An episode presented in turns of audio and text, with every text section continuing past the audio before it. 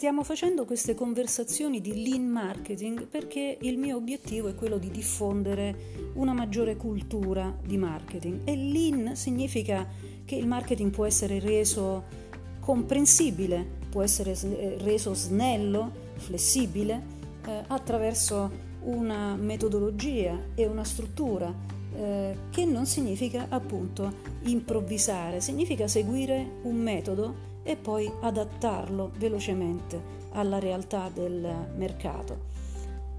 Con questo stesso approccio e con questo stesso spirito abbiamo iniziato a parlare di mh, mm, come si fa un piano e per fare un piano eh, ci viene in uh, aiuto uno strumento che si chiama OGSM, Objective Goals, Strategies Measures.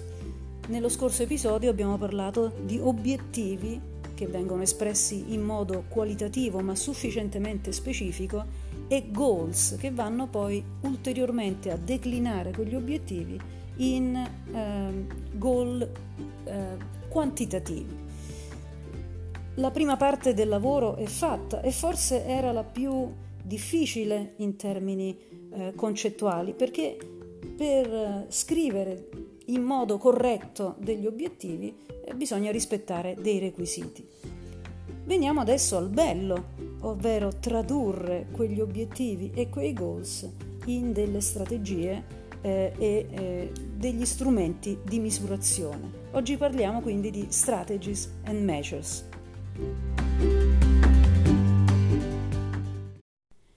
Ecco, ora viene il bello della nostra attività di pianificazione perché si tratta di eh, riempire il nostro formato eh, Objective Goals, Strategies and Measures con delle azioni concrete da fare, eh, con delle cose pratiche da mettere in piano e con delle misurazioni che ci diranno se quelle cose che stiamo facendo stanno producendo i risultati desiderati oppure no. Sempre tornando all'inizio della nostra chiacchierata di lean marketing, uno dei primi argomenti che mi premeva trattare era proprio la differenza tra strategia ed esecuzione. E anche qui dobbiamo ricordarci di questa differenza. La strategia sarà quella scelta che l'azienda farà eh, per ehm, raggiungere l'obiettivo che si è dato in un determinato modo. Esempio, nel nostro eh, esempio eh, che abbiamo fatto l'altra volta, l'azienda eh, che sta preparando il suo piano è un'azienda che produce eh, attrezzi per eh, il fitness e ha visto un'opportunità, l'opportunità in questa fase storica, in questo frangente, è quella di specializzarsi nell'home fitness e si è data come obiettivo, l'obiettivo ambizioso ma reputato realistico nell'arco di un anno, di diventare leader nel settore dell'home fitness. Se questo è l'obiettivo declinato in goals quantitativi di fatturato, di vendite, di pezzi venduti, eccetera, eh, la strategia è la scelta che l'azienda fa.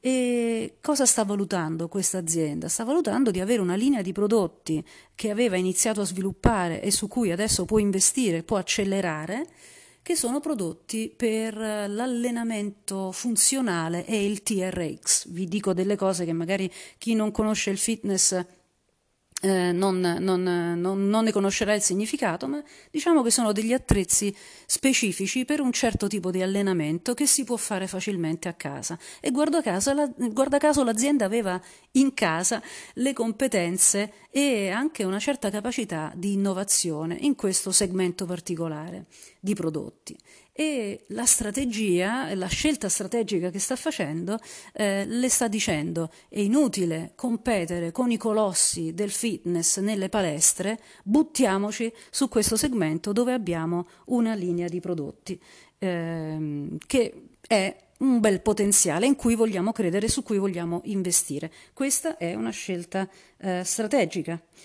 Um, un'altra scelta strategica è promuoviamo questa linea di prodotti come? Con una partnership. Mm, stanno esplodendo le app di home fitness che la gente si scarica per allenarsi a casa. Promuoviamo la nostra linea di prodotti in partnership con le maggiori app di home fitness. Ecco, queste sono due strategie.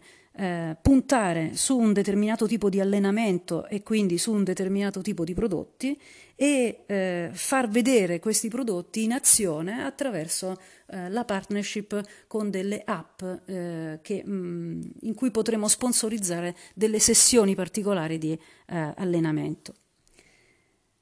Queste strategie diventano poi una serie di tattiche e di esecuzioni. Quindi la seconda parte del, dell'OGSM, eh, così come gli obiettivi erano quant- qualitativi e i goal erano quantitativi, anche qui vediamo che le strategie e le tattiche, le esecuzioni sono una descrizione qualitativa di cosa andremo a fare, quindi come raggiungeremo l'obiettivo, strategia, con quali azioni, cosa faremo, tattiche, esecuzioni, e poi viene la parte della misurazione. Rimaniamo un attimo sulle tattiche.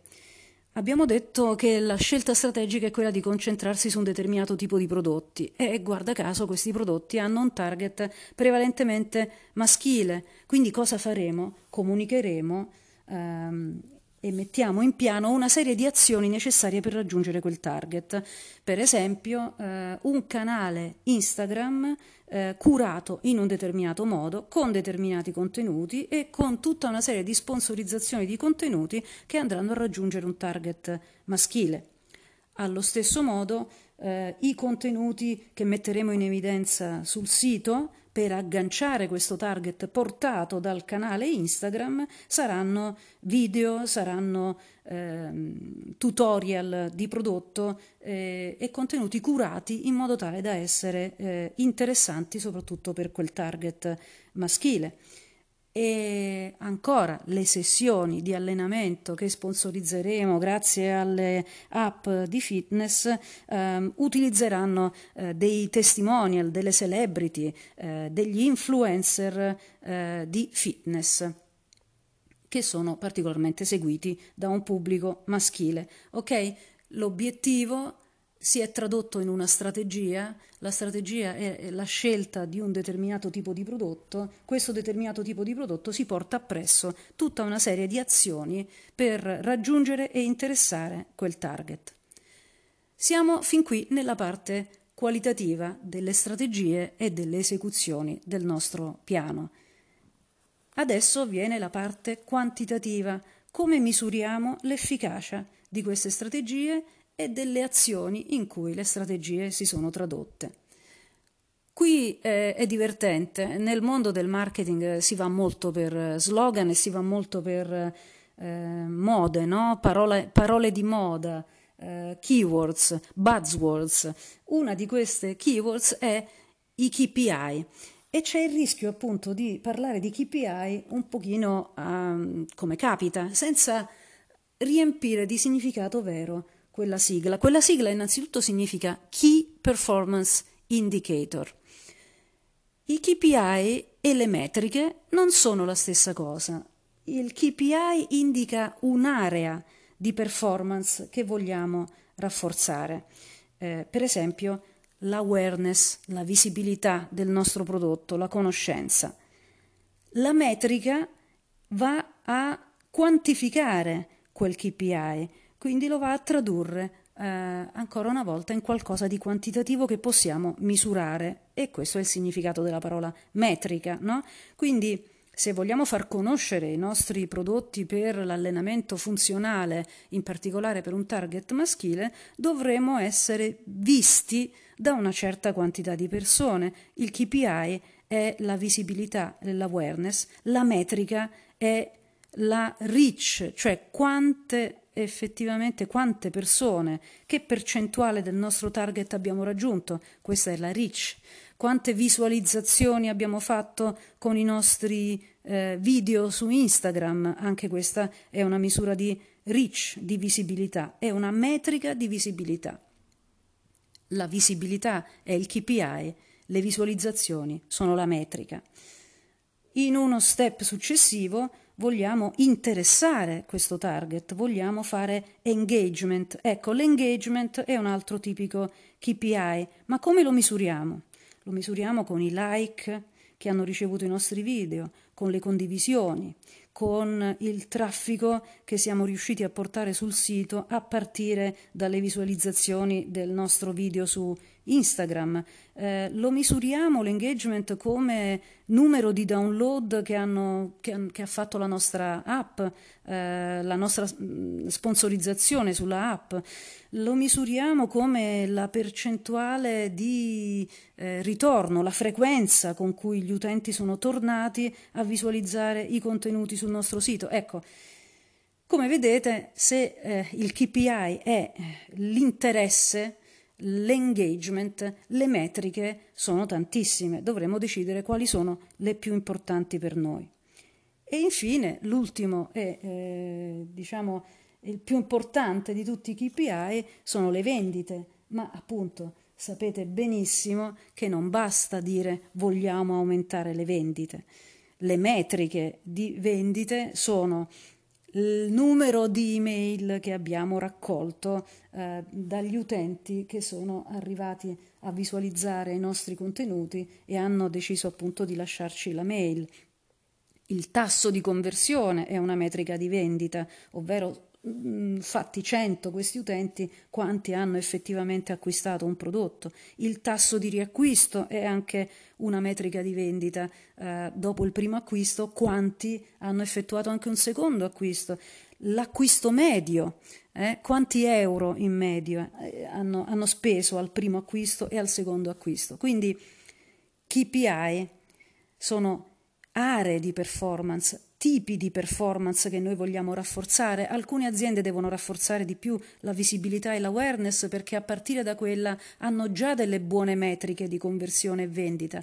Altre aziende invece hanno già un'ottima visibilità, un'ottima reach, delle ottime metriche di awareness, di visibilità, ma devono rafforzare molto eh, la parte inferiore, ovvero la parte di interesse, di engagement e la parte poi di conversione.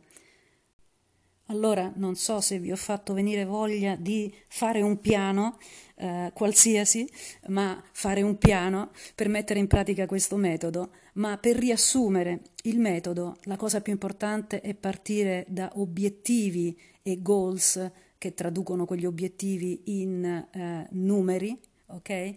Partire da quello e poi fare delle scelte, ovvero le strategie di prodotto, di comunicazione, di distribuzione, le strategie che serviranno per raggiungere quegli obiettivi e infine la parte certamente divertente per il marketer è quella di tradurre le strategie, portarle in vita attraverso delle azioni, delle tattiche, eh, delle esecuzioni concrete.